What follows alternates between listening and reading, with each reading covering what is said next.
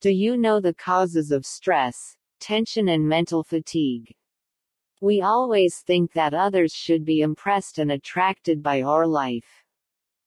If we want our life to be good in this kalakalam, it should be as simple as how Sri Rama lived in the forest.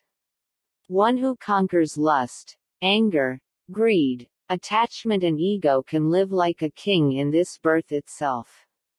Life is thought.